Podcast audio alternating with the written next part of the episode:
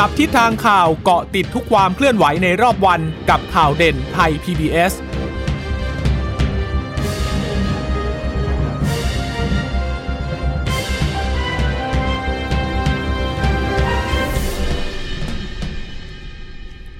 สวัสดีคุณผู้ฟังค่ะ ต้อนรับเข้าสู่ข่าวเด่นไทย PBS นะคะ วันนี้ จับตาจับกระแสจับเรื่องใหญ่ๆ มาเป็นประเด็นกันเหมือนทุกวันจันทร์ถึงศุกร์นะคะ พบกันเวลา 15นาฬิกาถึง 16นาฬิกาค่ะ วันนี้ชนชยนันพร้อมสมบัติบรรณาธิการจับตาสถานการณ์ รับหน้าที่ดำเนินรายการนะคะคุณจิรชาตาเยี่ยมรัศมี แล้วก็คุณพึ่งนภาคล่องพยาบาลติดภารกิจค่ะไม่ได้มาร่วมพูดคุยข่าวเด่นในวันนี้กันนะคะ วันนี้ ยังคงต้องติดตามสถานการณ์เรื่องเด่นๆ หลายเรื่องด้วยกันนะคะ สถานการณ์โควิดยังอยู่นะคะ ปัญหาปากท้อง เรื่องของราคาอาหาร ราคาข้าวนะคะ ยังต้องจับตากันต่อไป ประเด็นสำคัญเรื่องใหญ่ ๆ เรื่องการเปิดรับนักท่องเที่ยววันนี้ก็เริ่มต้นแล้วนะคะ เริ่มต้นมาหนึ่งสัปดาห์แล้วนะคะ เดี๋ยวมาจับกระแสกันว่า เป็นยังไงกันบ้าง แล้วยังมีปัญหาอะไรที่เรายังต้องติดตามกันบ้างนะคะ คุณผู้ฟังก็สามารถรับฟังสดได้ที่ www thai pbs radio com นะคะ หรือว่าแอปพลิเคชัน Thai PBS Podcast ค่ะ วันนี้ขออนุญาตเริ่มต้นกันด้วยเรื่องของไทยเอ่อเรื่องของการเปิดรับนักท่องเที่ยวก็แล้วกันนะคะวันนี้มันมีปัญหามาต่อเนื่องตั้งแต่สัปดาห์ที่แล้วนะคะ เรื่องของการลงทะเบียน ไทยแลนด์พาสสำหรับนักท่องเที่ยวทั้งชาวไทยแล้วก็ชาวต่างชาติที่เดินทางเข้ามาเนี่ยจะต้องลงทะเบียนในในระบบนี้นะคะ แต่ว่ายังติดขัดปัญหาหลายอย่าง แล้วก็มีการไปไปโพสต์ในโซเชียลมีเดียต่างๆ ด้วยนะคะ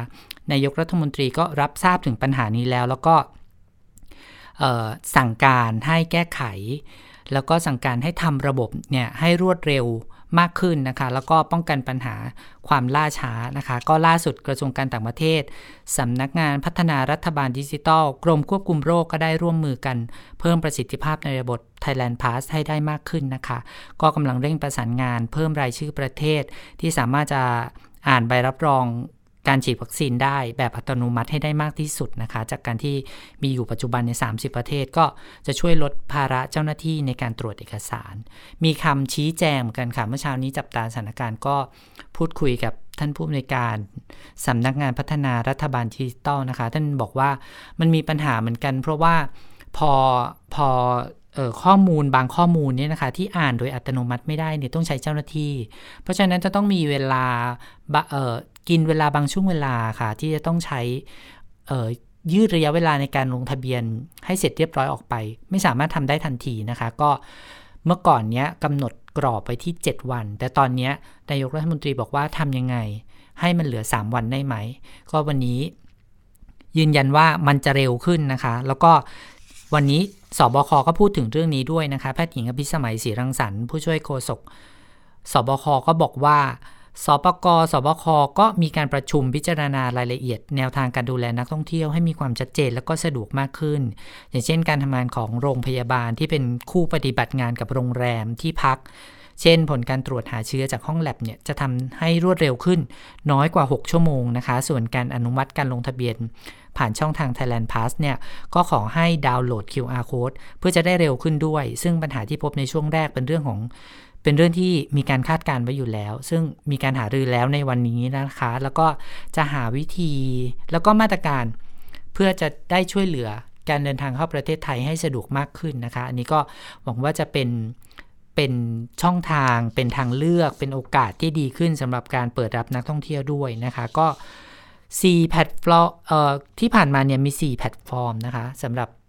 นักท่องเที่ยวหรือว่าคนไทยที่คนไทยคนต่างประเทศที่จะเดินทางเข้ามาประเทศไทยเนี่ยมีทั้ง Thailand Pass ของกระทรวง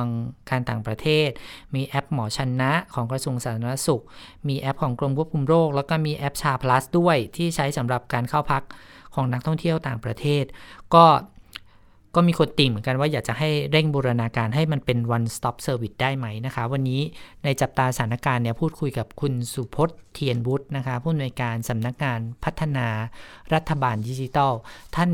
อธิบายถึงเหตุผลแล้วก็ความล่าช้าที่เกิดขึ้น แล้วก็เรื่องที่กำลังเร่งแก้ไขอยู่ในขณะนี้ค่ะ ฟังเสียงคุณสุพจน์กันนิดนึงค่ะ ถ้าเราแนบเอกสารมาแล้วเนี่ยเป็นเอกสารที่ไม่ชัดเจนนะครับ หรือว่ากรอกข้อมูลแล้วไม่สอดคล้องนะครับ โรงแรมที่เราตกลงไว้เนี่ยไม่ได้ผูกกับโรงพยาบาล คือไม่สามารถจะเข้าสู่ในการกักตัวได้นะครับ มันก็จะมีปัญหานะครับทำให้เจ้าหน้าที่ไม่สามารถอนุมัติได้นะครับแล้วก็เมื่อสักครู่ที่เรียนคือก็จะมีกรณีที่มีคนลงซ้ำหลายครั้งด้วยนะครับ ก็จะทำให้เจ้าหน้าที่ก็จะมีความสับสนนะครับ ว่าจะทำอย่างไรนะครับที่เราจะเลือกการอนุมัติเป็นอย่างไรนะครับบางทีก็เปลี่ยนรูปแบบนะครับ ตอนแรกบอกว่าจะมาเป็น EQ ตอนหลังก็เปลี่ยนเป็น Sandbox อย่างนี้เป็นต้นนะครับ อันถัดไปนะครับครับ ก็จะมีเรื่องอีเมลด้วยนะครับบางทีก็อาจจะส่งผิดนะครับอันนี้จะเป็นเรื่องของการทำเอกสารต่างๆ ซึ่งอาจจะมีข้อผิดพลาดได้ แต่ว่าอีกส่วนหนึ่งต้องเรียนว่า ทางที่กระทรวงการต่างประเทศได้แจ้งไว้คือเราขอระยะเวลา 7 วันล่วงหน้านะครับเพื่อจะให้มีการพิจารณา ถ้าเป็น automatic จริงๆเนี่ยระบบมันจะอนุมัติกลับไปทันทีนะครับ แต่พอเป็นกรณีที่ต้องใช้เจ้าหน้าที่ตรวจเนี่ยต้องใช้ระยะเวลา เพราะฉะนั้นผมก็จะว่าทางคุณเจริญชาตากับคุณพรวดีก็คงเคยไปขอเอกสารวีซ่าเดินทางต่างประเทศนะครับในบางประเทศเขาก็จะให้เราเอาขึ้นระบบก่อน แล้วถ้าเอกสารยังไม่ครบถ้วนก็ไม่สามารถอนุมัติทันที เพราะฉะนั้นเราก็ คงต้องเรียนว่านักเดินทางคงต้องมีการวางแผนเดินทางเผื่อไว้เหมือนกันนะครับเนื่องพอกำหนดไว้ 7 วันเนี่ยไม่ได้แปลว่าครบวันที่ 6 หรือ 7 แล้วเนี่ยจะได้รับอนุมัติหากมันเกิดกรณีอย่างที่เมื่อสักครู่เรียนนะครับ มันก็อาจจะถูกปฏิเสธได้ก็ต้องมีการยื่นเอกสารใหม่ครับซึ่งตอนนี้ที่ท่านนายกรัฐมนตรีกำหนดให้เหลือเพียงสามวันเราคงจะเร่งมากขึ้นนะครับยังก็หวังว่าทุกท่านก็สามารถจะได้รับการแจ้งกลับได้เร็วขึ้นอย่างนี้เป็นต้นครับ อืมอันก็เป็น คำชี้แจงนะคะดิฉันจะเรียกว่าเป็นคำมั่นสัญญาก็แล้วกัน เพราะว่าบอกว่าจะเร็วขึ้นก็คาดหวังว่าคงจะเร็วขึ้น เพราะว่ามีความตื่นตัวในเรื่องนี้กันเหมือนกัน นอกจากในแง่นโยบายเนี่ยนะคะ ยังมีอีกหน่วยงานที่รับผิดชอบด้านสาธารณสุขที่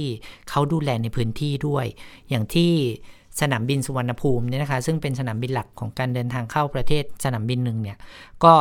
พบว่าต้องมีเจ้าหน้าที่สาธารณสุขเนี่ยเข้าไปกำกับดูแล เข้าไปอำนวยความสะดวกเรื่องการตรวจเรื่องการคัดกรองนะคะ ก็วันนี้ผู้สื่อข่าวของเราคุณพัทรพรตันงามเนี่ยไปติดตามสถานการณ์ที่จังหวัดสมุทรปราการนะคะ ซึ่งเป็นเจ้าของพื้นที่เนี่ยนายแพทย์สาธารณสุขจังหวัดสมุทรปราการท่านบอกว่าแรกๆเนี่ยมีปัญหาเหมือนกันนะคะ เพราะว่าเจ้าหน้าที่เนี่ย เออไม่เพียงพอ แต่ว่าหลังๆเนี่ยพอได้ผ่านไปสักสองสามวันเนี่ยเริ่มปรับตัวกันได้ เริ่มปรับระบบกันได้เนี่ยก็ตอนนี้ยังไม่เห็นปัญหาใหญ่ ๆนะคะ ต้องสิ่งที่ต้องทำตอนนี้ก็คือต้องเร่งเร่งตรวจเพื่อให้ได้ผลตรวจออกมารวดเร็ว เพราะว่า ไม่อยากจะให้เกิน 1 วันตามข้อกำหนดที่มีการกำหนดไว้นะคะเพราะว่าเมื่อเดินทางเข้ามาถึงประเทศไทยแล้วเนี่ยเข้าสู่ที่พักตรวจเชื้อเรียบร้อยเนี่ยนะคะก็จะต้องได้รับผลภายใน 24 ชั่วโมง ก็ท่านก็บอกว่าพยายามจัดเตรียมเจ้าหน้าที่เพื่อให้การดำเนินการเรื่องออการเดินทางเข้าประเทศเนี่ยเป็นไปด้วยความสะดวกเรียบร้อยด้วยค่ะฟังเสียงคุณหมอนเรศฤทธิ์ขัตทศีมาค่ะนายแพทย์สาธารณสุขจังหวัดสมุทรปราการค่ะ ช่วงแรกๆเนี่ยก็อย่างที่ทราบข่าวว่าอาจจะมีการบริหารจัดการนะครับ มีเรื่องของจำนวนผู้โดยสารที่บางทีอาจจะไม่ตรงเที่ยวบินนัก หรือว่าอาจจะมีการหนาแน่นมาเป็นบางช่วงนะครับ แต่ทางนี้ทางพื้นที่เองเราก็ได้เตรียมความพร้อมนะผมเองก็ได้มีทำการประชุมร่วมกันกับทางสุวรรณภูมินะครับ ในการที่จะพูดคุยกันถึงการที่จะอำนวยความสะดวกให้กับ ทั้งประชาชนคนไทยรวมถึงชาวต่างชาติที่จะเดินทางเข้ามาในประเทศไม่ให้เกิดการรอคอยที่นานในกระบวนการของการตรวจสอบประเด็นของ Thailand Pass ซึ่งปัจจุบันแรก ๆ Thailand Pass ยังไม่ได้ร้อยเปอร์เซ็นต์นะครับบางส่วนยังใช้ COE แบบเดิม เพราะนั้นก็จะมีอยู่ 2 ระบบที่อาจทำให้เจ้าหน้าที่หน้างานเนี่ยอาจต้องใช้เวลาในการตรวจสอบเอกสาร แต่ก็พยายามมีการออกแบบ เพื่อไม่ให้เกิดการรอคอยนะครับแล้วก็จำนวนเจ้าหน้าที่จุดตรวจตอนแรกเราจะมีอยู่ 2 พอร์ตที่ที่ทำนะครับ ทางสมุทรปราการเองก็ได้ร่วมกับเขตสุขภาพที่ 6 นะครับรวมถึงท่านปลัดกระทรวงสาธารณสุขก็ได้ให้นโยบายนะครับในการที่จะช่วยกันผมก็สับสนหน้าตากำลังไปปฏิบัติงานอยู่ที่ด่านตรวจคนเข้าเมืองนะครับ ก็เพื่อเพื่อช่วยกันในการอำนวยความสะดวกครับ ตอนนี้ก็เท่าที่รับทราบรายงานก็มีความรับรื่นนะครับ แล้วก็ไม่ไม่มีปัญหาอุปสรรคครับค่ะอันนี้เป็นการทำงานในพื้นที่ ผู้สื่อข่าวเราสอบถามเรื่องของเออเรื่องของแรงงานข้ามชาติด้วยนะครับเพราะว่า ถึงแม้ว่าจังหวัดสมุทรปราการเนี่ยจะเป็นจังหวัดที่มีการเดินทางเข้ามาทางอากาศเป็นหลักนะคะ แต่ว่าจังหวัดสมุทรปราการถือเป็นจังหวัดอีกจังหวัดหนึ่งนะคะ ที่ต้องการแรงงานข้ามชาติมาก ๆ เหมือนกัน เพราะว่าการเปิดประเทศแล้ว ปุ๊บเนี่ยก็จะต้องมีเออแรงงานในส่วนนี้เข้าไปด้วย แล้วก็เป็นจังหวัดอีกจังหวัดหนึ่งที่มีโรงงานอุตสาหกรรมจำนวนมากด้วยเหมือนกันนะคะ เพราะฉะนั้นก็ไปถามคุณหมอนี่แหละว่า คุณหมอได้ดูแลเรื่องของแรงงานข้ามชาติตรงนี้ยังไงบ้างคุณหมอบอกว่า เป็นเป็นนโยบายที่ต้องดูแลร่วมกันของฝ่ายความมั่นคง แล้วก็ทางสาธารณสุขไปพร้อม ๆ กันด้วยนะคะ เพราะว่า อย่างแรงงานในพื้นที่ที่มีอยู่แล้ว แล้วก็เป็นแรงงานที่ถูกต้องเนี่ยนะคะ เขาจะต้องออได้รับวัคซีน เพราะว่านโยบายของกระทรวงสาธารณสุขบอกว่า ทุกคนที่อยู่บนผืนแผ่นดินไทยจะต้องได้รับวัคซีนโควิด -19 นะคะ ถึงแม้ว่าตอนนี้ยังไปไม่ทั่วถึงแต่ว่านโยบายมันเป็นแบบนั้นนะคะ เพราะฉะนั้นหมายความว่าแรงงานข้ามชาติที่ทำงานอยู่ในประเทศไทยก็จะต้องได้รับวัคซีนเช่นเดียวกันกับคนไทยนะคะ แต่ว่าเบื้องต้นเนี่ยเขาจะต้องฉีดให้คนไทยก่อน แต่ว่า สภาพความเป็นอยู่ความแออัดของการอยู่ของพี่น้องแรงงานข้ามชาติเนี่ยก็อาจจะเป็นปัจจัยในการที่จะทำให้เกิดการแพร่เชื้อได้เหมือนกันนะคะเพราะฉะนั้นถ้าเป็นการเดินทางที่เข้ามาโดยไม่ถูกต้องเนี่ย พวกเราทุกคนจะต้องร่วมกันเป็นหูเป็นตาด้วยนะคะ ถ้าเห็นก็ต้องแจ้งเจ้าหน้าที่ว่ามีความผิดปกติอยู่ตรงนี้ มีกลุ่มแรงงานที่เราไม่เคยเห็นมาก่อน หรือว่าไม่ได้มีนายจ้างชัดเจน เพราะว่าการเข้ามาในลักษณะนี้ การลักลอบเข้ามาหรือว่าการมีคนนำพาเข้ามาเป็นกระบวนการค้าแรงงานนี่ก็อาจจะทำให้มีปัญหาได้นะคะ เรื่องนี้เนี่ยเป็นเรื่องใหญ่ที่ ทางรัฐบาลหรือแม้แต่กระทรวงสาธารณสุขก็ให้ความสนใจแล้วก็ให้ความห่วงใยนะคะ เกี่ยวข้องกับการลักลอบเข้ามา เพราะว่าถ้าไปย้อนกลับไปดู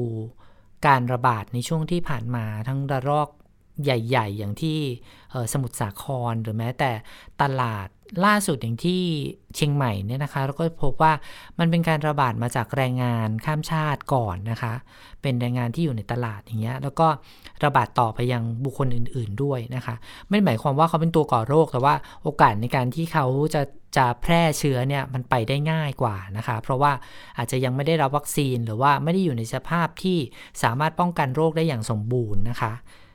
ส่วนสถานการณ์โควิด -19 วันนี้มีตัวเลขน่าสนใจเหมือนกันค่ะ เพราะว่าวันนี้เราติดเชื้อต่ำกว่า1 0,000 คนเนี่ยมาต่อเนื่องหลายสัปดาห์ด้วยกันแล้วเหมือนกันนะคะ วันนี้ติดเชื้อไปอีก 7,592 คน เป็นการติดเชื้อในประเทศไป 6,871 คนนะคะ มาจากการเฝ้าระวังแล้วก็ระบบบริการเนี่ย 6,743 คนนะคะมามาจากการค้นหาเชิงรุก 128 นะคะ ตัวเลขที่น่าสนใจอยู่ตรงนี้ค่ะ มาจากเรือนจำเนี่ยมากถึง 711 คนด้วยกันดิฉันลองย้อนไปดูตัวเลขก่อนหน้านี้นะคะ พบว่าตั้งแต่วันที่ 5 6 7 8 เนี่ยนะคะ มีตัวเลขการติดเชื้อในเรือนจำเนี่ยค่อนข้างสูงทีเดียวนะคะ วันที่ 5 นี่รู้สึกจะ 500 กว่าคน วันที่ 4 วันที่ 6 เนี่ยก็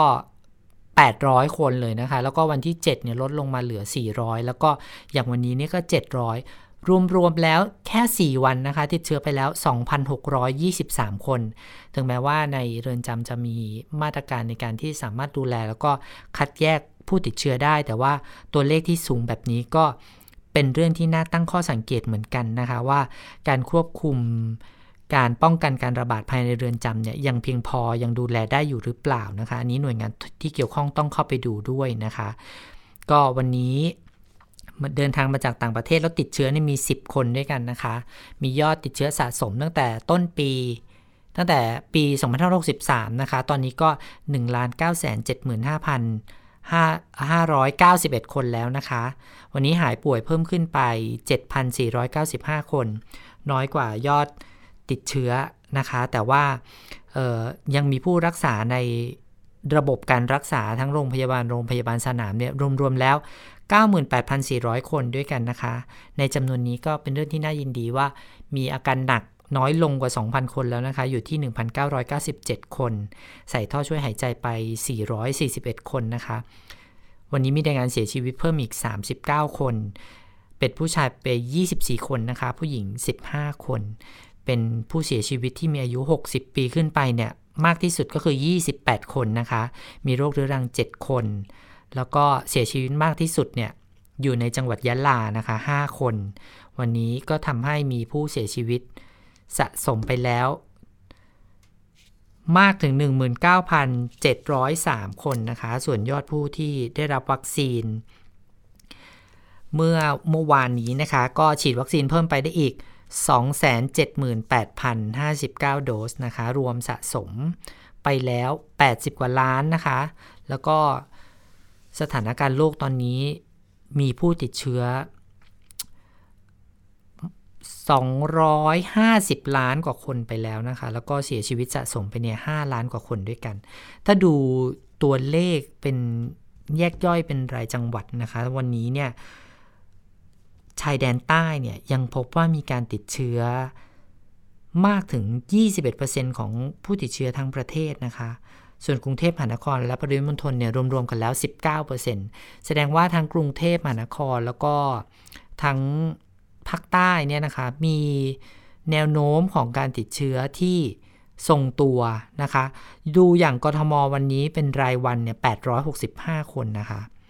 แต่รองลงไปเนี่ย สงขลา 462 จังหวัดที่น่าห่วงอีกหนึ่งจังหวัดก็คือเชียงใหม่นะคะ ซึ่งวันเมื่อวานนี้มีการประกาศลดออมาตรการบางประการ เพื่อรองรับนักท่องเที่ยวด้วยนะคะ แต่ว่ายังมีจำนวนผู้ติดเชื้อเนี่ยอยู่ในระดับที่ 400 กว่ากว่าอยู่นะคะ แล้วก็ยังมีปัตตานี นครศรีธรรมราช นราธิวาสยะลา แล้วก็สุราษฎร์ธานี อันนี้ที่บอกว่าน่าเป็นห่วงเพราะว่าใน 10 อันดับนี้นะคะมีอยู่ 6 จังหวัดภาคใต้ที่อยู่ในใน 10 จังหวัดนี้นะคะ ก็เลยบอกว่า เอ๊ะมันแนวโน้มการฉีดวัคซีนมันไปถึงไหน อย่างวันนี้เนี่ยไทยพีวีเอสรายงานในช่วงจับตาสถานการณ์ไปว่า มีจังหวัดทางภาคใต้ก็คืออจังหวัดสงขลาสงขลากับปัตตานีนะคะที่มีแนวโน้มของการของประชาชนที่เข้ารับวัคซีนน้อยลง ยังมีนัยยะสำคัญนะคะ แล้วก็แต่ว่ายอดติดเชื้อเนี่ยมันยังทรงตัวอยู่ที่ 400 400 กว่ากว่า แต่ว่าคนที่ไปฉีดวัคซีนเนี่ยมันน้อยลงนะคะ ปัญหาในเชิงพื้นที่เนี่ยมันไม่ใช่เป็นเรื่องของ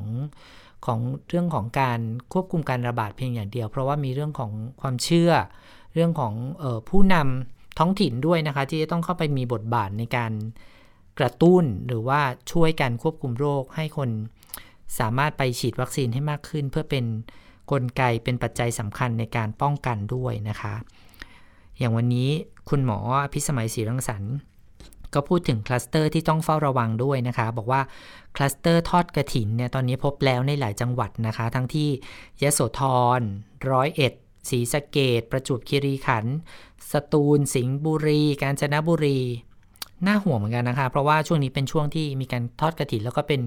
งานบุญประจำของคนไทยอยู่แล้วนะคะ เพราะฉะนั้นก็ต้องเพิ่มความระมัดระวัง กันมาก ๆด้วยนะคะ ส่วนคลัสเตอร์อีกคลัสเตอร์หนึ่งที่ยังไม่หายไปแล้วก็เป็นคลัสเตอร์สำคัญที่พบการระบาดอยู่อย่างต่อเนื่องนี้ก็คือคลัสเตอร์งานศพค่ะอันนี้พบที่กาฬสินธุ์ กาญจนบุรี พัทลุง สงขลา นะคะ ยังมีคลัสเตอร์คนงานก่อสร้างด้วยนะคะ คนงานก่อสร้างก็พบที่กทม ที่เชียงใหม่ ที่ขอนแก่นนะคะ นครนายก จันทบุรี ประจวบคีรีขันธ์ สงขลา มีคลัสเตอร์สถานประกอบการด้วยนะคะ หลายที่เลย แล้วก็คลัสเตอร์ตลาดที่พบก็ยังพบที่เชียงใหม่สุรินทร์อุดรธานี จังหวัดใหญ่ๆเนี่ยพบว่ามีการระบาดของในลักษณะนี้เนี่ยเพิ่มมากขึ้นเรื่อยๆ นะคะ แม้ว่าช่วงนี้จะมีการผ่อนคลายก็ขอให้ประชาชนเนี่ยระมัดระวัง เตรียมตัวตามมาตรการสาธารณสุขอย่างเคร่งครัดนะคะ ถ้าหากว่าดูการคาดการณ์การติดเชื้อของประเทศ เออวันนี้เนี่ยสบคก็ทำฉากทัดออกมาเหมือนกันนะคะ บอกว่ากรณีประชาชนให้ความร่วมมืออย่างดี ก็พบว่าตัวเลขเนี่ยต่ำกว่าฉากทัดดังกล่าวแล้ว ในตอนนี้นะคะ ก็ขอให้ประชาชนเนี่ยเข้มงวดกันเช่นเดิมต่อไป แต่ว่าถ้าปล่อยปละละเลยก็จะทำให้ผู้ติดเชื้อเนี่ยสูงขึ้น อาจจะสูงเป็นจำนวนหลายหมื่นคนเหมือนก่อนหน้านี้ก็ได้นะคะสำหรับมาตรการงานเข้าประเทศ วันที่ 1 ถึงวันที่ 7 มีคนเดินทางเข้ามาแล้วทั้งสิ้น 22,832 คนนะคะ ในจำนวน 20,000 กว่าคนนี้นะคะ พบว่ามีการติดเชื้อไปแล้ว 20 คนด้วยกัน คิดเป็น 0.09%นะคะ ประเทศที่เข้ามามากที่สุดผ่านสนามบินสุวรรณภูมิก็คือเยอรมนีนะคะ 2,600 กว่าคนนะคะ รองลงมาเป็นสหรัฐอเมริกา สหราชอาณาจักร ญี่ปุ่น แล้วก็เกาหลีใต้นะคะ กระทรวงสาธารณสุขก็ติดตามตัวเลขดังกล่าวอย่างใกล้ชิดนะคะ แล้วก็เน้นย้ำ ขอให้ประชาชนว่าผู้ที่เดินทางเข้ามาในราชอาณาจักรแบบไม่กักตัวเนี่ยได้รับอนุญาตให้เข้ามาเพื่อประโยชน์ทางเศรษฐกิจ ควบคู่กับความมั่นคงทางสาธารณสุข เป็นการเปิดประเทศ ในสถานการณ์ที่มีการแพร่ระบาด แต่เขาขอให้ภาครัฐผู้ประกอบการเนี่ยเฝ้าระวังดูแลกันอย่างเข้มข้นด้วยนะคะ ก็มีคนถามถึงเรื่องของ ATK ที่เป็นผลบวกลวงที่โรงเรียนแห่งหนึ่งในในจังหวัดมุกดาหาร เมื่อสัปดาห์ที่แล้วเนี่ยเราได้รายงานไปช่วงช่วงกลาง กลางคืนของวันพฤหัสถ้าฉันจำไม่ผิดนะคะเช้าวันศุกร์เนี่ยโอ้ตื่นเต้นกันมาก เพราะว่ามีคนรายงานว่า โรงเรียนคำสร้อยพิทยาสันนะคะ อยู่ในจังหวัดมุกดาหาร บอกว่ามีการกักตัวนักเรียนแล้วก็ครูเนี่ยประมาณ 1,200 คนด้วยกันเพื่อตรวจเชื้อ เพราะว่าพบว่ามีการตรวจ ATK แล้วมีคนติดเชื้อมากถึง 80 คนด้วยกันนะคะ แต่พอเป็นเรื่องขึ้นมาก็ปรากฏว่าเจ้าหน้าที่ก็ เร่งลงไปที่พื้นที่แล้วก็ตรวจด้วยวิธี RT-PCR พบว่าผลของ ATK เนี่ยไม่เสถียรค่ะ แล้วก็จนถึงขณะนี้ยังไม่มีการเปิดเผยออกมานะคะว่าผลเอ่อ ATK ที่เอามาตรวจเนี่ยเป็น ATK ที่ได้มาตรฐานผ่านออยหรือเปล่า แต่ว่า ชัดเจนว่ามันเป็นชุดตรวจเอทิเคทที่ได้รับการบริจาคมา ไม่ใช่การจัดซื้อโดยโรงเรียนนะคะ คือได้รับการบริจาคมาแล้วก็เอามาตรวจ ปรากฏว่ามันก็เป็นไปได้ทั้งในแง่ของการเก็บตัวอย่างที่ไม่สมบูรณ์ รวมถึงการชุดตรวจที่ไม่ได้คุณภาพด้วย อันนี้ต้องรอว่าทางทางโรงเรียน ทางกระทรวงสาธารณสุขจะว่าเรื่องนี้ยังไงบ้าง แต่ว่าวันนี้สบคมีคำชี้แจงออกมา บอกว่าการ การเปิดเรียนเนี่ยเป็นสิ่งที่ผู้ปกครองมีความห่วงกังวล บางรายก็ยังไม่มั่นใจที่จะให้บุตรหลานไปโรงเรียน การประกาศของสบคที่มีการระบุว่าเปิดเรียน เปิดเรียนแค่ไหน เปิดเรียนได้อย่างไรก็ต้องมีการตรวจ ATK ตรวจทีหรือบ่อยแค่ไหน ตรวจวิธีใดก็ขอให้เป็นไปตามความเห็นของคณะกรรมการโรคติดต่อจังหวัด ซึ่งสามารถลงรายละเอียดได้นะคะ แตกต่างกันในแต่ละพื้นที่แต่ละอำเภอนะคะ สิ่งที่สำคัญ ที่จะเห็นได้ชัดเจนก็คือในส่วนของบางโรงเรียนบางจังหวัดเนี่ยอนุญาตให้เปิดไปก่อน ตั้งแต่วันที่ 1 พฤศจิกายนแล้วนะคะ บางโรงเรียนก็กำลังจะเปิดในวันที่ 17 นะคะ หรือว่าบางโรงเรียนเนี่ยผู้ปกครองก็ถามเข้ามาว่า โรงเรียนขอให้เรียนออนไลน์ทั้งหมดได้ไหมยังมีไหมก็ปรากฏว่ายังมีนะคะ ดังนั้นเนี่ยจะเห็นความแตกต่างเกิดขึ้นระหว่าง ในช่วงสถานการณ์นี้ว่าแต่ละพื้นที่เนี่ยบริหารจัดการไม่เหมือนกันเลยนะคะ ถ้าไปดูมาตรฐานของกระทรวงสาธารณสุขเนี่ยก็เน้นย้ำให้โรงเรียนเนี่ยเพื่อเตรียมความพร้อมก่อนที่จะเปิดเรียน ประกอบด้วย 6 มาตรการหลัก แล้วก็ 6 มาตรการรอง แล้วก็ 7 มาตรการเข้มนะคะ แล้วก็สิ่งที่เน้นย้ำเสมอก็คือครู แล้วก็บุคลากรทางการศึกษาเนี่ยจะต้องฉีดวัคซีนได้ครอบคลุมแล้ว แล้วก็ที่สำคัญในแง่ของการจัดการสถานที่ โรงเรียนก็จะต้องประเมินความพร้อม โดยประเมินตนเองของสถานศึกษาด้วยคำถาม TSC แล้วก็ในการจัดการโรงเรียน ขอไปค่ะ ในการจัดการเรียนการสอนนี่ก็เน้นย้ำให้ไปเป็นรูปแบบแบบ small bubble คือหมายความว่าไม่อนุญาตให้มีกิจกรรมรวมกลุ่ม ที่อาจจะมีนักเรียนหลายชั้นมารวมกันในห้องเรียนห้องประชุมใหญ่ ๆ นะคะ small bubble เนี่ยคุณหมอบุ๋ม เอ้ยขออภัยค่ะ คุณหมอเบิร์ตแพทย์หญิงพิสมัยบอกว่า small bubble มันหมายถึงการจำกัด ให้นักเรียนหรือว่าครูหรือว่าบุคลากรทางการศึกษาเนี่ยที่จะต้องเข้ามาดูแลนักเรียน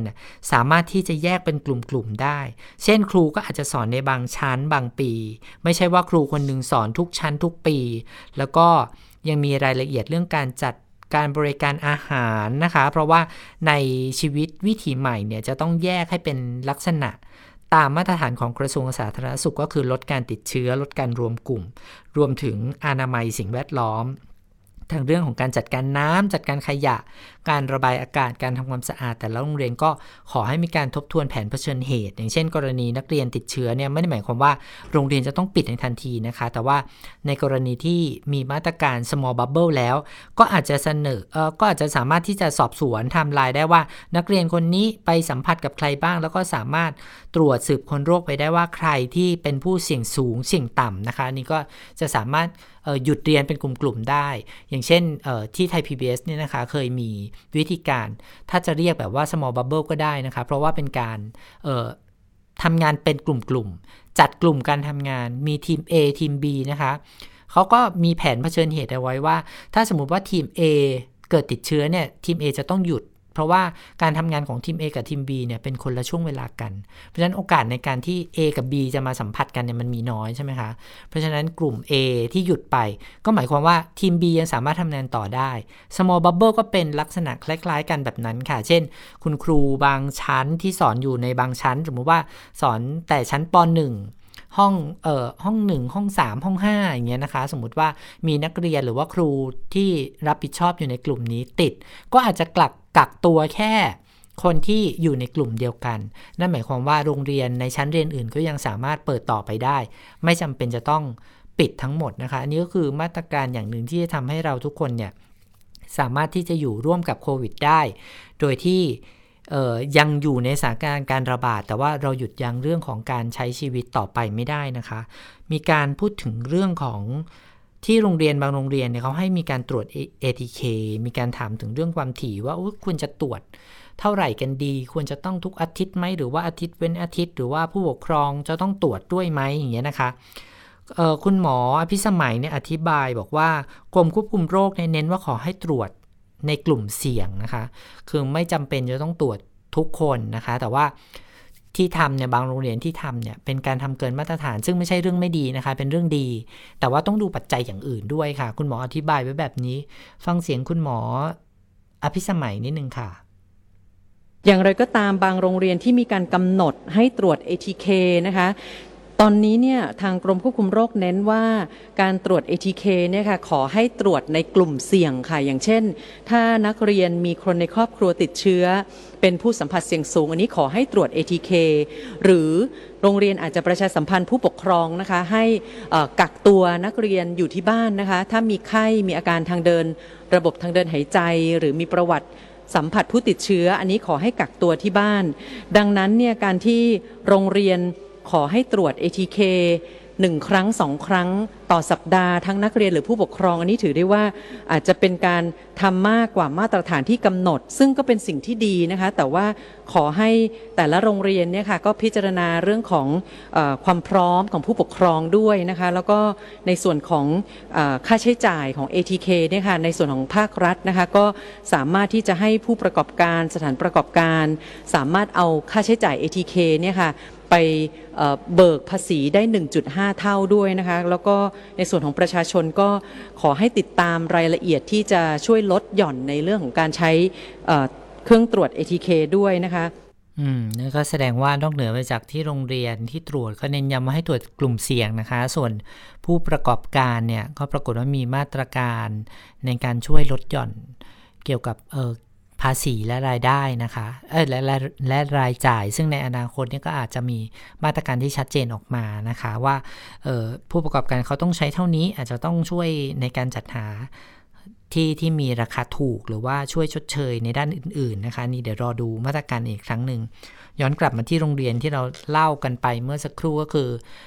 คำสร้อยพิทยาสันนะคะที่มุกดาหารเนี่ยปรากฏว่าวันนี้เนี่ยมีการเปิดเรียนตามปกติแล้วนะคะ เพราะว่าผลยืนยัน RT-PCR เนี่ยออกมาแล้วนะคะ ว่าไม่มีผู้ติดเชื้อ วันนี้คุณตรีนุชเทียนทองนะคะรัฐมนตรีว่าการกระทรวงศึกษาธิการก็บอกว่าภาพรวมของการเปิดเรียนเนี่ยขณะนี้เป็นไปด้วยความเรียบร้อยนะคะ ที่โรงเรียนคำสร้อยพิทยาสันเนี่ยที่ใช้ ATK ไม่ได้คุณภาพสุ่มตรวจหาเชื้อ ก็ทำให้ผลตรวจไม่ถูกต้อง ก็ทราบว่าเป็นชุดตรวจที่บุคลากรทางการศึกษาในโรงเรียนได้รับบริจาคมาจากคนจีน ที่อยากจะช่วยก็เลยบริจาคมาให้ ซึ่งตรงนี้เนี่ยไม่อยากจะโทษใคร ดังนั้นก็เลยมอบหมายให้คุณอัมพรพิณษานะคะเลขาธิการคณะกรรมการการศึกษาขั้นพื้นฐานหรือว่า สพทเนี่ยให้มีคำสั่งไปยังโรงเรียนต่างๆ ว่า ถ้าเกิดว่าโรงเรียนเนี่ยอยากจะสุ่มตรวจหาเชื้อโควิด ให้โรงเรียนประสานกับทางสาธารณสุขจังหวัด ให้เข้ามาดำเนินการตรวจหาเชื้อให้นะคะเพื่อไม่ให้เกิดความคลาดเคลื่อน แล้วก็ใช้เอทิเคทที่ได้มาตรฐานตามที่กระทรวง กระทรวงสาธารณสุขกำหนดด้วย ขณะนี้เนี่ยมี ATK ยี่ห้อใหม่ ๆ ออกมาตลอดนะคะ ก็ก็เลยไม่สามารถจะตรวจสอบได้ว่าอันไหนที่ผ่านการตรวจสอบจากออยแล้วหรือยังไม่ผ่านนะคะ อันนี้ที่ฉันแนะนำท่านรัฐมนตรีนิดนึงว่าออยพูดเสมอเลยว่า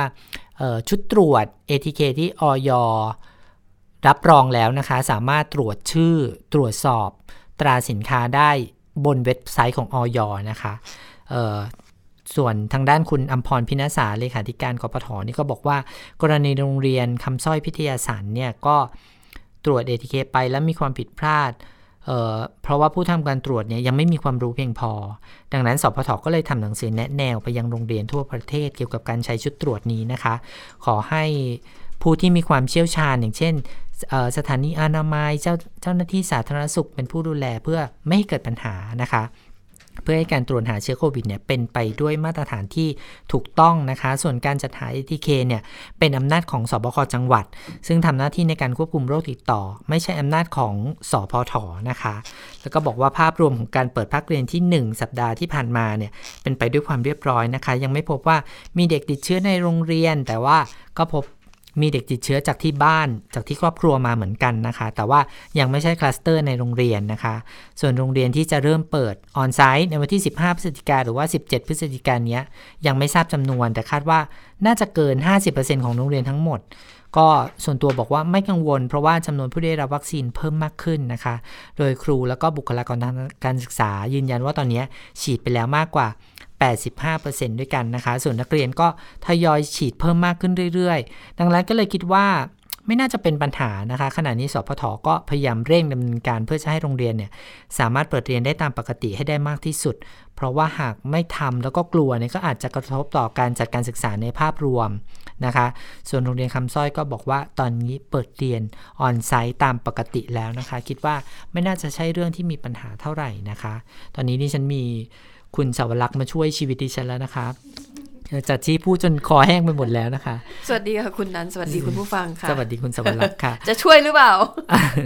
เดี๋ยวเราค่อยๆคุยกันไปนะคะค่ะส่วนมีเรื่องของวัคซีนนี่เหมือนกันที่จะแจ้งข่าวกันนะคะ ที่ศูนย์ฉีดวัคซีนบางซื่อเนี่ยเปิดรับลงทะเบียนฉีดวัคซีน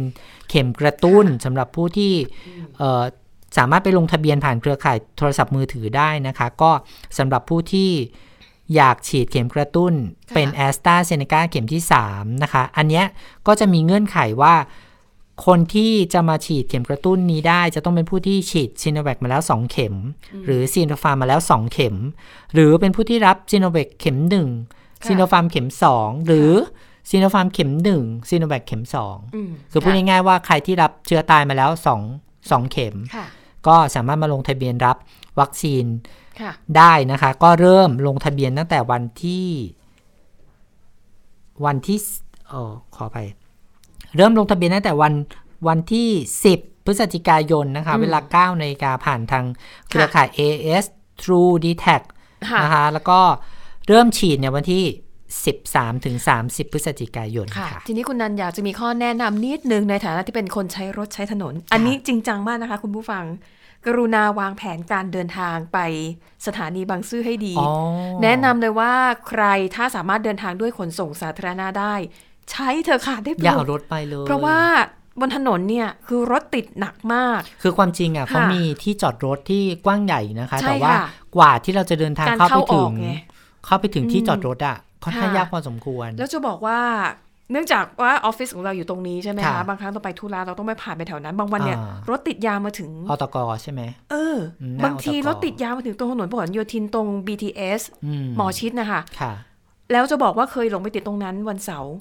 เสียเวลาอยู่ตรงนั้นเกือบสองชั่วโมงอ๋อมันอาจจะประกอบกันหลายอย่างนะคุณจอใช่มเพราะว่าตรงนั้คนนมีจตุจักรด้วยคนคนมีเยอะอตกด้ด้ววยยอะไรด้วยรถติดด้วยแล้วคือจังหวะที่รถมันจะเลี้ยวเข้าเนี่ย คือพอรถลงสะพานใช่ไหมคะ มาจากพหลโยธิน แล้วก็เลี้ยวขวาเนี่ย คือเราขึ้นสะพานตรงนั้น เราอะคือเราตั้งใจจะเลยไปเพื่อไปขึ้นทางด่วนอืมแต่ปรากฏว่าพอเราลงสะพานเนี่ยมันเป็นเลนด้านขวาอืมแล้วคนเขาต้องการใช่เลี้ยวใช่ขวาเพื่อไปแล้วทุกคนบางซื่น่ะอก็คือมันถเบียดกันหมดถนนเลยมีสี่เลนห้าเลนเนี่ยนะคะอืมทุกคนจะอยากเลี้ยวขวาหมดเลย ไม่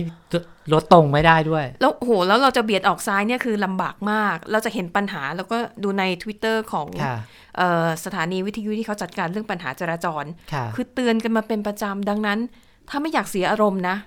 รถไฟใต้ดินอะสะดวกที่สุดคือช่วงนี้นะคะ ช่วงนี้ค่ะต้องบอกคุณผู้ฟังว่ามีการฉีดวัคซีนควายก็คือ เอ่อเข็ม1 a s t r a z เซ e c a เข็ม2ไฟเซอร์ค่ะสำหรับผู้ที่ลงทะเบียนไว้แล้วอืมล่วงหน้านะคะอืมที่บางซื่อเนี่ยไม่ได้เปิด walk in เพราะฉะนั้นอืมคนที่จะไปฉีดก็ต้องนัด แต่ว่านัดเนี่ยวันหนึ่งเขาก็ฉีดจำนวนเยอะเยอะนะคะมากค่ะ เป็นหมื่นคน เพราะฉะนั้นเนี่ยควรจะไปไปรอกันตรงนั้นเป็นจำนวนมากใช่ก็ก็เชื่อเตือนเชื่อดิฉันเถอะว่ามันติดแบบสาหัสจริงคือก่อนหน้านี้มีอืมปัญหาแบบนี้ด้วยนะคุณสวรักษ์ก็คือคนที่เดินทางมาแบบๆค่ะ แบบอยากไปเร็วอะ ก็ไปเออลงกลางทางแล้วเขาจะมีมอเตอร์ไซค์มีมีเอ่อคนไปคอยโบกบอกว่าจอดตรงนี้ได้เลยไม่ต้องไปจอดข้างในคนเนี่ยก็จะไม่เข้าใจว่าอุ้ยเดี๋ยวเดี๋ยวพอเข้าไปข้างในไม่มีที่จอดค่ะก็เลยเลือกจอดริมถนนแล้วก็นั่งมอเตอร์ไซค์ต่อเข้าไป แต่ปรากฏว่าจริงๆอะข้างในมีที่จอดเหลือเฟือนะคะเหลือเฟือเยอะมากใช่อืมแต่ว่าปัญหาก็คือกว่าที่เราจะไปเข้าไปออกตรงตรงที่จอดรถอะใช่ค่ะยากลำบากพอสมควรอืมเพราะฉะนั้นก็หูรถไฟฟ้าถึงเลย หรือไม่ก็อะถ้าอยากสบายหน่อยมากันหลายคนนั่งแท็กซี่หาจุดค่ะที่ใกล้ที่สุดแล้วพยายามเดินเข้าไปเออ แต่ว่ารถไฟฟ้าง่ายสุดค่ะ ใช่ค่ะ เพราะว่ามันก็ไปโผล่ข้างในเลยใช่ไหมใช่แล้วถูก็กต้องเดินขึ้นอาคาร เดินนิดเดียวองเดินสวยๆ แอร์เย็นๆ นะคะอืมค่ะก็เตือนกันเอาไว้สำหรับใช่ใครที่ไปใช้บริการที่นั่นค่ะอนาคตข้างหน้าดิฉันเชื่อว่าสำหรับคนที่รับ เอ่อแอสตราเซเนกาสองเข็มไปก็ได้ข่าวว่าเขาก็จะเปิดให้ฉีดอืมเป็น booster dose นะคะในค่ะในเริ่มปีหน้าอืมเขาบอกว่าสถานีกลางบางซื่อเนี่ยจะไม่หยุดเลยนะคะ จะหยุดตอนปีใหม่ค่ะแค่ 5 วันอืมหลังจากนั้นปีหน้าก็จะกลับมาเปิดให้บริการใหม่ ตอนแรกเนี่ยบอกว่าจะหยุดให้บริการแล้วค่ะเพราะว่าเข้าใจว่าคนเนี่ยได้รับวัคซีนไปแล้วแต่ปรากฏว่า มันยังมีคนที่ต้องเก็บตกหรือว่ามี มีคนที่ดิฉันรู้จักหลายคนใช่ไหมคะเข็มหนึ่งยังยังไม่ได้ฉีด เหตุผลเพราะว่า เพราะว่าอะไรคะหนึ่งรอโมเดอร์นา รอ Moderna โมเดอร์นาเนี่ย จนดิฉันอะไปอุดหนุนร้านค้าของเขาหลายครั้ง แล้วทุกครั้งที่ถามเขาจะตอบเหมือนเดิม ไม่เดี๋ยวรอฉีดโมเดอร์นาจนหลังๆเขาชักเริ่มลังเลว่า เอ๊ะ หรือจะไม่รอดี อีกกลุ่มหนึ่งคือ เหมือนกับรู้สึกว่าทำไมต้องบังคับทำไมก็ไม่อยากฉีด จะไม่ฉีดจะทำไมคือด้วยเหตุผลว่าไม่อยากฉีด มีนะคะ คนอาจจะที่มีมีความแบบกลัวเนี้ยมีมีกลัวยังหรืมีออว่ายู่กังวลนะคะ ถูกต้อง ก็อันเนี้ยเป็นการตัดสินใจส่วนตัวที่ทุกคนจะต้องค่ะตัดสินใจเองนะคะเออเพราะว่าวัคซีนมันก็มีมีบางคนที่แพ้เหมือนกัน แต่ว่าอืมหมอก็ย้ำกับเราตลอดเลยว่า ฉีดดีกว่าไม่ฉีดนะคะอ่าเพราะว่าประโยชน์ที่ได้เนี่ยมันมีมากกว่าความเสี่ยง อืมคือถ้าไม่ฉีดเนี่ยโอกาสที่ติดเชื้อนี่มันเกือบร้อยเปอร์เซ็นต์ค่ะแต่ถ้าอย่างน้อยฉีดแล้วเนี่ย โอกาสที่จะ ติดเชื้อยังมีอยู่แหละ แต่ว่าโอกาสที่จะป่วยหนักป่วยหนักหรือเสียชีวิตมันลดลงอย่างเห็นได้ชัดค่ะอืมนะอย่างคะตอนนี้เราเริ่มกลับมาใช้ชีวิตกันปกติมากขึ้นเนี่ยก็ต้องค่ะยอมรับว่าส่วนหนึ่งมันมาจากวัคซีนค่อนข้างชัดถูกเจต้นองนะคะค่ะก็มีอีกเรื่องหนึ่งที่ฉันฝากก็คือกทมเขาบอกว่ามีข่าวออกมาว่ากทมเนี่ยจะจัดฉีดวัคซีนโควิด -19 ให้กับผู้ประกอบการ แล้วก็พนักงานสถารประกอบการในวันที่9ค่ะเพื่อป้องกันการระบาดนะคะอันทางนี้เตรียมรับเปิดประเทศด้วยปะใช่อืมก็ศูนย์ต่อต้านข่าวปลอม ก็ได้ดำเนินการตรวจสอบข้อเท็จจริงในเรื่องนี้แล้วกับค่ะสำนักงานประชาสัมพันธ์ของกทมก็บอกว่าเรื่องนี้เป็นเรื่องจริงนะคะ ก็ผู้ว่าราชการกรุงเทพมหานคร ก็ประชุมหน่วยงานกรุงเทพมหานครไปนะคะ แล้วก็ยืนยันแล้วว่าที่ประชุมเนี่ยเห็นควรให้กำหนดให้ฉีดวัคซีนให้แก่ผู้ประกอบการ แล้วก็พนักงานของสถานประกอบการที่ดำเนินการในพื้นที่ 50 เขตค่ะในวันที่ 9 เวลา9โมงครึ่ง ที่อาคารกีฬาเวท2ศูนย์เยาวชนกรุงเทพมหานคร หรือว่าไทยญี่ปุ่นดินแดงนั่นแหละ ก็มอบหมายให้สำนักงานเขตเนี่ยลงพื้นที่ไปสำรวจว่าค่ะสถานประกอบการที่ไหนบ้างที่เปิดกิจการในพื้นที่ก็แล้วยังไม่มีคนอืม พนักงานเนี่ยยังไม่ได้รับวัคซีนนะคะค่ะก็ให้ไปแจ้งนะคะ แล้วก็เข้ารับวัคซีนตามวันเวลาที่กำหนดนะคะ ก็ทางกรุงเทพมหานครก็จะฉีดให้กับพนักงาน ในพื้นที่นั้นๆเนี่ยเข็มที่ 1 เป็นซีโนแวคเข็มที่ 2 เป็นแอสตราเซเนกานะคะ นอกจากนั้นก็มีรายงานเรื่องผลการตรวจสอบ การกำกับติดตามการเปิดสถานที่ตามประกาศของกทมด้วยนะคะค่ะก็ลงพื้นที่ไปดูเรื่องของสิ่งแวดล้อมเรื่องเออความสะอาดนะคะ เรื่องการปฏิบัติตามมาตรการก็พบว่าทุกแห่งเนี่ยให้ความร่วมมือ กับเจ้าหน้าที่ด้วยดีนะคะไปตรวจ 1,493 แห่ง แต่ว่าก็มีพบสถานประกอบการที่ไม่ปฏิบัติตามประกาศเหมือนกัน 175 แห่งนะคะ เบื้องต้นก็ชุดปฏิบัติการก็ร่วมกันทำการตักเตือน แล้วก็แนะนำให้ดำเนินการอย่างถูกต้องนะคะ ก็ค่ะเป็นห่วงเป็นใยกันก็ต้องบอกว่าต้องระมัดระวังกันมาก ๆนะคะ เพซึ่งราะดิว่าฉันว่าในส่วนร้านค้าไม่น่าไม่น่าจะเหลือเยอะแล้วล่ะอืม เพราะดูเหมือนจะเป็นจุดขายของเขาเวลาเราไปทานอาหารในห้างค่ะเนี่ยนะคะ หน้าร้านจะติดเลย ร้านนี้พนักงานฉีดวัคซีนแล้วทุกคนอืมดังนั้นดูเหมือนว่าผู้ประกอบการเนี่ยค่อนข้างจะตื่นตัวเรื่องนี้ ดิฉันห่วงเรื่องอะไรรู้ไหมคุณสาค่ะรับดิฉันห่วงเรื่องสถานบันเทิงอืมเราจะเรียกว่าสถานบันเทิงหรือเปล่าไม่รู้อะเขาค่ะเรียกร้านอาหารใช่ไหมแต่มันเป็นร้านอาหารกลางคืนกลางคืน มีอะดนตรีมีแอลกอฮอล์ใช่ขายค่ะ ถูกต้องเขาบอกว่าสามทุ่มมาดิฉันไม่เชื่อหรอกว่าสามทุ่มอะอันนี้พูดส่วนตัวนะ อย่างเช่นถนนตึ๊ดๆหนึ่งแถวแถค่ะว เอ่อเขตพระนครค่ะไม่เอ่ยชื่อแล้วกันเป็นค่ะถนนบันเทิงเส้นหนึ่งเออเออขายขายเครื่องดื่มแอลกอฮอล์แล้วอืมถึงสามนะคะทุ่มใช่ไหมตอนนี้กฎหมายยัง ใช่กฎหมายบอกว่าให้ขายถึงสามทุ่มค่ะแต่ว่าเขาไม่ใส่ขวดเหล้าไงคุณสวรักษ์ดิฉันน่ะฟังมาจากคนที่เคยไปเที่ยวไม่ใช่ประสบการณ์ตรงนะเขาไม่ใส่ขวดเหล้าเขาใส่ขวดเขาชาใส่เขียวเขาใส่ภาชนะอย่างอื่เอนอใช่แล้วก็ถูต้นั่งเหมือนเดิมถูกต้องอืม แล้วก็ทำทุกอย่างเหมือนเดิมหมดเลย ก็หน้ากากไม่ใส่แล้วก็แต่ว่าการเว้นระยะห่างเขาก็มีบ้างนะ แต่ว่ามันยาคนกเออ คนที่ดื่มแล้วอะคุณสวรักษ์มันไม่ยากค่ะมันโอกาสในการที่จะไป จะไปแล้วป้องสกันถานให้เขที่แบบนั้นห่นะงกัการมัไม่ระบายได้อากาศมันใช่ถูกต้องมันไม่ดีอยู่แล้วอะดิฉันว่านะค่ะถ้าคราวนี้ไม่ติดก็ต่อไปเดือนธันวาถ้าบอกว่าเปิดก็ไม่ก็น่าติดแล้วค่ะเพราะว่าอืมเพราะว่าดูวันเนี้ยดิฉันว่าไม่มันไม่ได้มีมาตรการอะไรอย่างที่ใครๆว่ากันอะ แถวบ้านดิฉันมีค่ะร้านร้านลักษณะนี้นะคะค่ะบอกว่าเป็นร้านอาหารแต่ไม่ขายอาหารเลยนะขายแต่เครื่องดื่มอย่างเดียว กับแก้มไง กับแก้มเป็นอาหารเออเขาก็เขาก็นั่งแบบเนี้ย แล้วก็ค่ะเขาเป็นร้านเล็ก ๆ นะคะหนึ่งห้องแถวอะค่ะแล้วก็เป็นร้านเก๋ๆชิคๆเนาะคนก็อืมเข้ามานั่งกันก็มีวัยรุ่นนั่งเต็มเลยดิฉันก็ดูทุกคนเนี่ยมีเครื่องดื่มแอลกอฮอล์แต่มันยังไม่สี่ทุ่มนะตอนนั้นนะมันก็สามทุ่มค่ะดิฉันเดินไปเซเว่นอะจะมาอยู่ เออขออภัยร้านสะดวกซื้อที่อยู่ใกล้กันอะค่ะก็ปรากฏว่าอ๋อเขาก็นั่งดื่มกันเหมือนเป็นวันปกติเหมือนการเปิดสถานบันเทิงแล้วเลยอะอืมดิฉันก็เลยคิดว่าอ๋อนี่เขาเรียกร้านอาหารเหมือนกันเนาะไม่ได้เรียกสถานบันเทิงอืมเพราะฉะนั้นถ้าอนุญาตให้เปิดสถานบันเทิงตอนเดือนธันวาคมคงไม่ต่างแล้ว อืมใช่ไหมค่ะหรือว่ายังไงก็น่าหวั่นใจเหมือนกัน ก็ต้องยอมรับว่าสถานกเอ่อสถานบันเทิงในยามกลางคืนแบบเนี้ยมันมีปัจจัยเอื้อหลาย ๆ อย่างที่ทำให้คนอะจะหย่อนหย่อนยันเรื่องของมาตรการควบคุมการระบาด แล้วก็ที่น่าห่วงก็คือเรื่องของเมาแล้วขับด้วย ดิฉันว่าข้อเดีอย่างหนึ่งของการไม่ขายแอลกอฮอล์รู้สึกเหมือนว่าอุบัติเหตุ ในยามค่ำคืนน่ะมันน้อยลง อืมตอนนี้กลับมาขายแล้วเนี่ยก็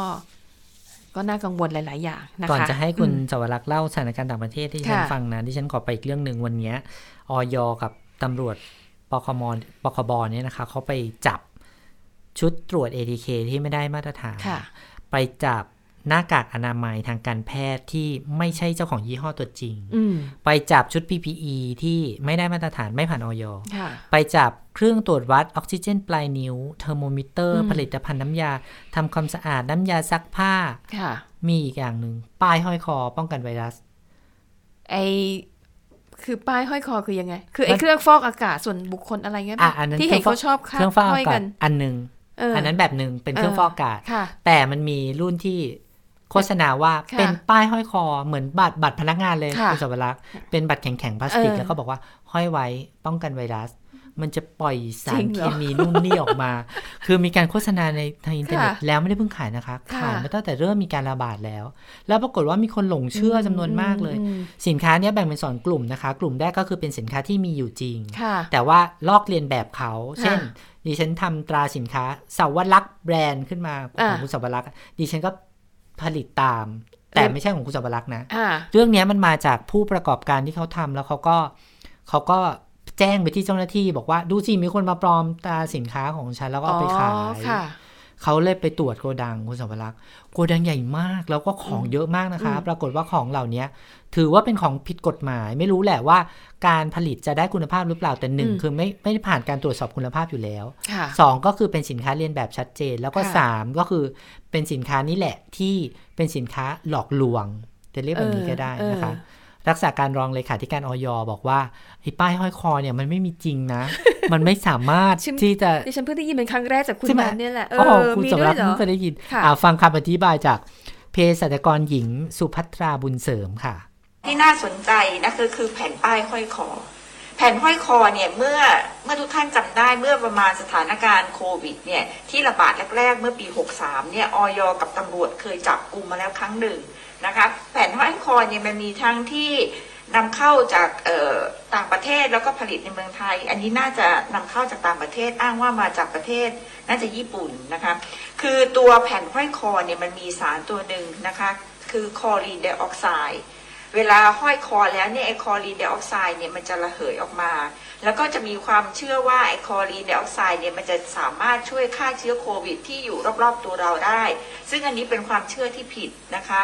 คือเอ่อสารที่เป็นคลอรีนไดออกไซด์ที่ระเหยออกมาเนี่ยไม่ได้สามารถช่วยฆ่าโควิดได้ ขณะเดียวกันเนี่ยเมื่อเวลาสูดดมไปนานๆก็จะก่อให้เกิดอาการระคายเคือง ต่อระบบทางเดินหายใจและผิวหนังได้ โดยเฉพาะกับเด็กนะคะ และที่สำคัญคือเวลาเราห้อยคอไอ้แผ่นนี้แล้วเนี่ยเราก็คิดว่าเราสามารถป้องกันโควิดได้ทำให้ละเลยนะคะ การดูแลตนเอง ไม่ว่าจะเป็นการล้างมือการใส่แมสนะคะ การอยู่เว้นระยะห่างกับบุคคลอื่น เพราะฉะนั้นนะคะ ดิฉันขอย้ำอีกครั้งว่าแผ่นห้อยคอนี้ไม่มีประสิทธิภาพในการรักษานะคะ หรือป้องกันโควิด -19 ได้ ไม่มีประสิทธิภาพในการรักษาหรือป้องกันโควิด -19 ได้นะคะเน้นย้ำว่าบางทีโฆษณาที่เขาที่ทำให้เราเห็นบ่อยๆ มันค่ะจะทำให้เราเป็นปัญหาได้นะคะอืมไปดูสถานการณ์โลกกันบ้างค่ะ คุณสวรักษ์คะค่ะก็ต้องไปดูเรื่องของข่าวใหญ่นะคะ เรื่องของความบันเทิงอย่างในอเมริกาเนี่ยตอนเนี้ยเขาค่อนข้างจะใช้ชีวิตตามปกติแล้วค่ะจัดคอนเสิร์ตอะไรเนี่ยได้ได้เหมือนเดิมแล้วนะคะ แต่กลายเป็นว่า มันมีคอนเสิร์ตนะคะ ที่จัดขึ้นในเมืองฮิวสตันในรัฐเท็กซัสของสหรัฐเมื่อคืนวันศุกร์ที่ผ่านมา จริง ๆ งานเนี้ยมี 2 คืนคือคืนวันศุกร์กับคืนวันเสาร์ใช่ไหมคะ ชื่องานเทศกาลดนตรี Astro World แล้วก็มีศิลปินเพลงแรปชื่อดังนะคะ ชื่อ Travis Scott ค่ะคนนี้ดังมากแล้วก็คือเป็นนักร้องด้วย เป็นนักแต่งเพลงด้วยนะคะ แต่ปรากฏว่างานนี้ค่ะเขาขายตั๋วเนี่ยนะคะให้คนเข้าไปดูเนี่ยมากถึง 50,000 คนอืม แล้วมันเป็นแบบคอนเสิร์ตกลางแจ้งค่ะปรากฏว่ามันเกิดเหตุการณ์คนเหยียบกันตายบริเวณหน้าเวทีนะคะ ซึ่งตอนนี้เนี่ยก็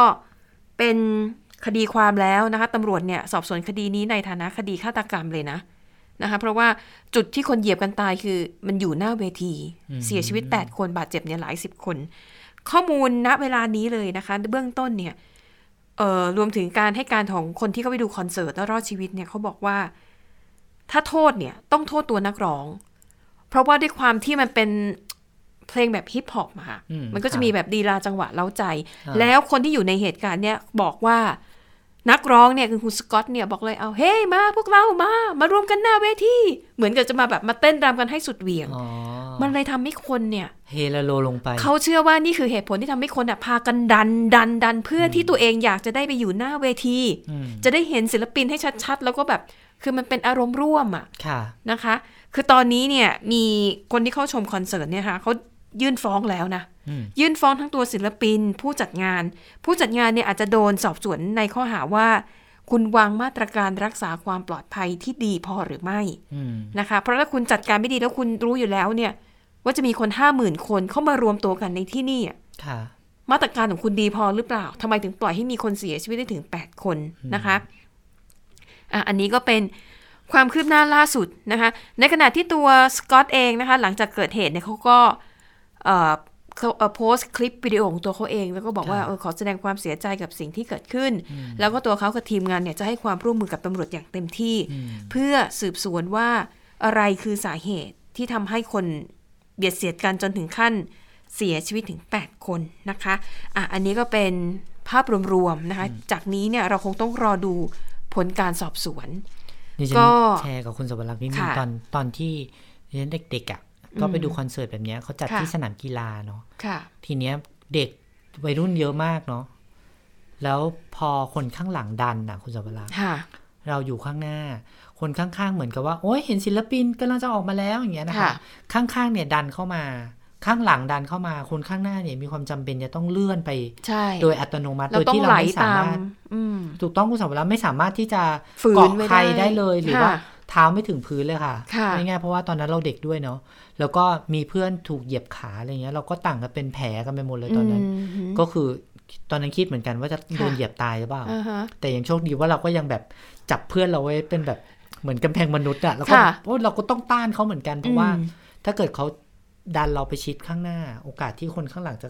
ดันดันค่ะมาเรื่อยๆมันมีโอกาสจะโหทำให้แล้วเกิดถ้าอุหบักติเหตุหกล้มสักคนหนึ่งตรงนั้นนี่นะ ดูไม่จืดจริงมีคนที่บาดเจ็บจากการถูกค่ะเหยียบเหมือนกันนะคะ แต่อืมไม่ถึงกับเสียชีวิต แต่ว่าอันนี้นี่ค่อนข้างรุนแรงตั้ง 8 คนเลยทีเดียวๆใช่นะครัคะบแล้วก็อะไปดูอีกเรื่องหนึ่งอันนี้ก็น่าสนใจค่ะ เป็นเรื่องของอีลอนมัสนะคะ ก็รู้จักกันดีเป็นทั้งมหาเศรษฐีมีบริษัท ด้านเทคโนโลยีหลายแห่งค่ะ คือเมื่อช่วงสัปดาห์ที่แล้วอะค่ะอีลอนมัสเนี่ยเขา โพสต์ข้อความใน Twitter นะคะ เหมือนกับขอสอบถามความเห็นของผู้ใช้งาน Twitter ว่า ถ้าหากเขาคิดจะขายหุ้นในบริษัทเทสลาออกไปสัก 10%เนี่ย คนที่ใช้งานใน Twitter เนี่ยคิดยังไง เห็นด้วยหรือไม่เห็นด้วย มันก็จะมีโจทย์ว่า yes หรือ no ใช่ไหมค่ะแล้วเขาก็บอกว่า เนี่ยโหวตกันเข้ามาเลยนะ แล้วถ้าผลมันออกมาเป็นยังไงอะเขาก็จะยอจะมทำทำตามตามนั้น ใช่ ปรากฏว่าผลเป็นยังไงคะตอนนี้ ผลออกมาเมื่อวานนี้เองค่ะน่าจะแบบเมื่อช่วงดึกๆของเมื่อคืนที่ผ่านมาอืม ผลออกมานะคะ เสียงส่วนใหญ่สนับสนุนให้ขายนะคะ ก็คือ 57.9%ของคนที่เข้ามาแสดงความคิดเห็นนะคะ ก็คงต้องขายแหละเพราะลั่นวาจาไปแล้ว แต่มันก็ไม่ใช่ปัญหา เพราะว่าอภิมหาเศรษฐีอยู่แล้วเขานะเขาคะไม่ได้มีหุ้นในบริษัทใช่เดียวเนาะคือถ้าเขาขายหุ้นในเทสลาตอนนี้ออกไป 10%ของที่เขามีอยู่นะคะค่ะจะเป็นเงินประมาณ6 3 0 0 0 0ล้านบาท อันนี้ขายเพื่อเอาตังค์มาจ่ายภาษี เตรียมเงินยังไงไว้จ่ายภาษีอืมคือสาเหตุที่อีลอนมัสมีแนวคิดเรื่องนี้เนี่ยนะคะ เนื่องจากว่ามีสมาชิกสภาคองเกรสของพรรคเดโมแครตคนหนึ่งเขาเสนออคือมันเป็นแค่ข้อเสนอไง เหมือนโยนหินถามทางอ่าเขาบอกว่า เวลาที่เราจะเก็บภาษีจากการเล่นหุ้นของมหาเศรษฐีเนี่ย ควรจะคำนวณจากหุ้นที่เขาถือครองอยู่นะตอนนั้นอืมคือปัจจุบันเนี่ยเขาจะเก็บภาษีต่อเมื่อคุณขายแล้วคุณได้กำไรอ่านะคะ แต่คนนี้เสนอว่าไม่ต้องรอขาย ดูเลยว่าเขามีหุ้นอยู่ในมือทั้งหมดเท่าไหร่ แล้วก็เก็บภาษีตามมูลค่าหุ้นณเวลานั้นอุ้ยแต่มันอย่างนี้มันก็โหดไปเนาะใช่ไหมแล้วฉันก็ว่าโหด เพราะว่าตอนขาดทุนไม่มาช่เอวอยใช่ใช่ตอนขาดทุนคืนให้ไหมอะมก็ไม่ไงด้คืนใช่ไหมแล้วถ้าเกิดหุ้นที่เราถือ อันนี้เนี่ยพูดเพราะแต่นี่เป็มันนกลางนะ ถ้าหุ้นที่เขาถืออยู่แล้วมูลค่ามันลดลงแล้วเขาขาดทุนน่ะใช่เขายังต้องเสียภาษีสิอีกเหรอ ก็ก็ตอนที่เราซื้อขายมันค่ะเกิดรายได้เราก็เลยจ่ายภาษีไง ใช่ มันเป็นแบบนั้นไหมมันเป็นฉัข้าใจกำไรแล้วเองนะใช่ แต่ใช่ไหมอย่างเมืองไทยเนี่ยไม่ต้องเสียภาษีนะคะ แต่ค่ะมันจะเสียค่าธรรมเนียมในการซื้อขายให้กับบริษัทโบรกเกอร์เออที่เราดู แต่ก็คือก็ต้องจ่ายอะ แต่ก็เออต้องจ่ายก็คือมีคดีใหญ่มาแล้วว่าการถูกต้องเลี่ยงเนี่ยมันเป็นยังถูไงกต้องนะคะ อันนี้แหละนี่คือที่มาคือมันมีคนเสนอไงอืมอีลอนมัสนั้นเขาก็ทวีตแบบว่า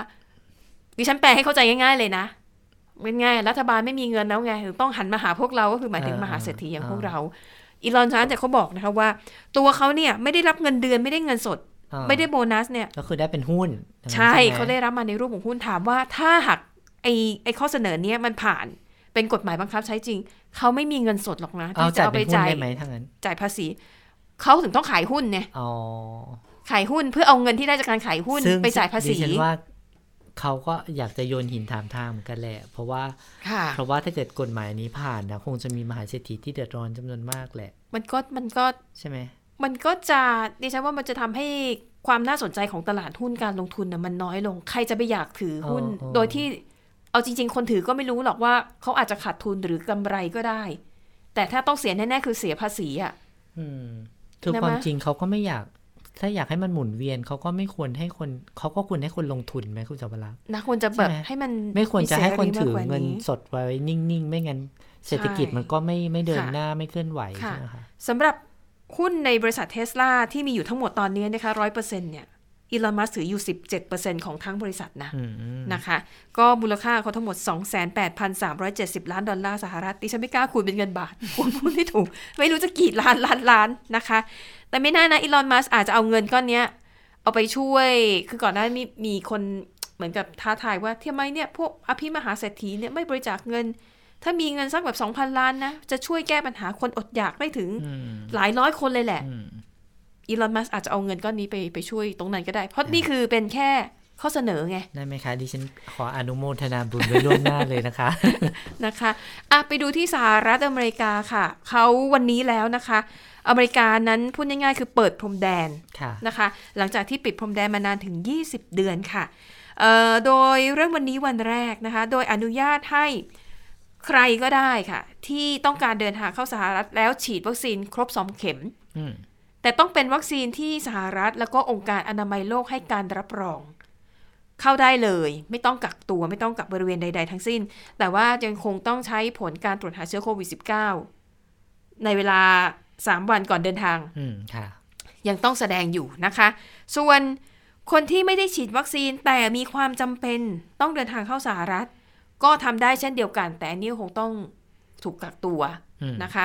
สเต็ปต่อไปค่ะ ในเดือนมกราคมที่จะถึงนี้นะคะเอ่อก็จะเปิดกว้างมากขึ้น คือคนที่ฉีดวัคซีนครบจำนวนแล้ว และเป็นวัคซีนที่อ่าอ่าสหรัฐ แล้วก็องค์การอนามัยโลกอนุมัติให้การรับรอง คือเข้าได้เลยโดยไม่ได้ดูเขาจะไม่ดูแล้วนะว่าเหตุผลในการขอเข้าอเมริกาคืออะไรอืมแค่เงื่อนไขเดียวคุณฉีดวัคซีนครบ2เข็ม จบเข้าได้เลยนะคะอะอันนี้ก็เป็น แผนการเปิดประเทศของเขา แล้วก็แน่นอนว่าต้องการกระตุ้นเศรษฐกิจด้วยแหละ เพราะว่าอย่างตอนนี้นะคะ ในแคนาดาเนี่ยเขาบอกว่าอากาศหนาวมาก แล้วจะมีชาวแคนาดาจำนวนหนึ่งค่ะอยากชอบเดินทางไปที่รัฐฟลอริดาของสหรัฐเพราะที่นั่นอากาศอบอุ่น อันนี้หมายถึงพรมแดนภาคพื้นดินอย่างนี้ใช่ไหมคะ ทางอากาศด้วยภาคอากาศด้วยอืมนะคะ ก็มันน่าจะช่วยกระตุ้นเศรษฐกิจของสหรัฐให้ได้ดีขึ้นครับแล้วก็อัตราการฉีดวัคซีนของสหรัฐก็ค่อนข้างเยอะนะคะ 70%กว่า กว่าๆแล้วอืมนะคะ แต่ว่าแน่นอนค่ะ ทุกประเทศจะมีคนกลุ่มหนึ่งเหมือนกัน คือกลุ่มคนที่ยังไงยังไงก็ไม่ยอมฉีดวัคซีนอืมก็ยังมีอยู่นะคะ ของเราก็มีก็มีอยู่อืมนะคะ ก็นะคะน่าเป็นห่วงเป็นใยกันเหมือนกัน ก็และฝากนี่คือเรื่องราวข่าวสารจากต่างแดนค่ะ ค่ะ และนี่คือทั้งหมดของข่าวเด่นไทยพีบีวันนี้นะคะ ติดตามสาระติดตามข่าวสารดีๆ ที่ไทยพีบีได้ตลอดเวลานะคะเอ่อช่วงวันนี้ตอนค่ำก็มีข่าวค่ำมิติใหม่ทั่วไทยนะคะ ก็ยังค่ะติดตามกันได้ค่ะ แล้วก็กลับมาพบกับข่าวเด่นไทยพีบีได้ใหม่ วันพรุ่งนี้เวลา 15นาฬิกาค่ะวันนี้ พวกเราสองคนแล้วก็ทีมงานลาไปก่อน สวัสดีค่ะ สวัสดีค่ะ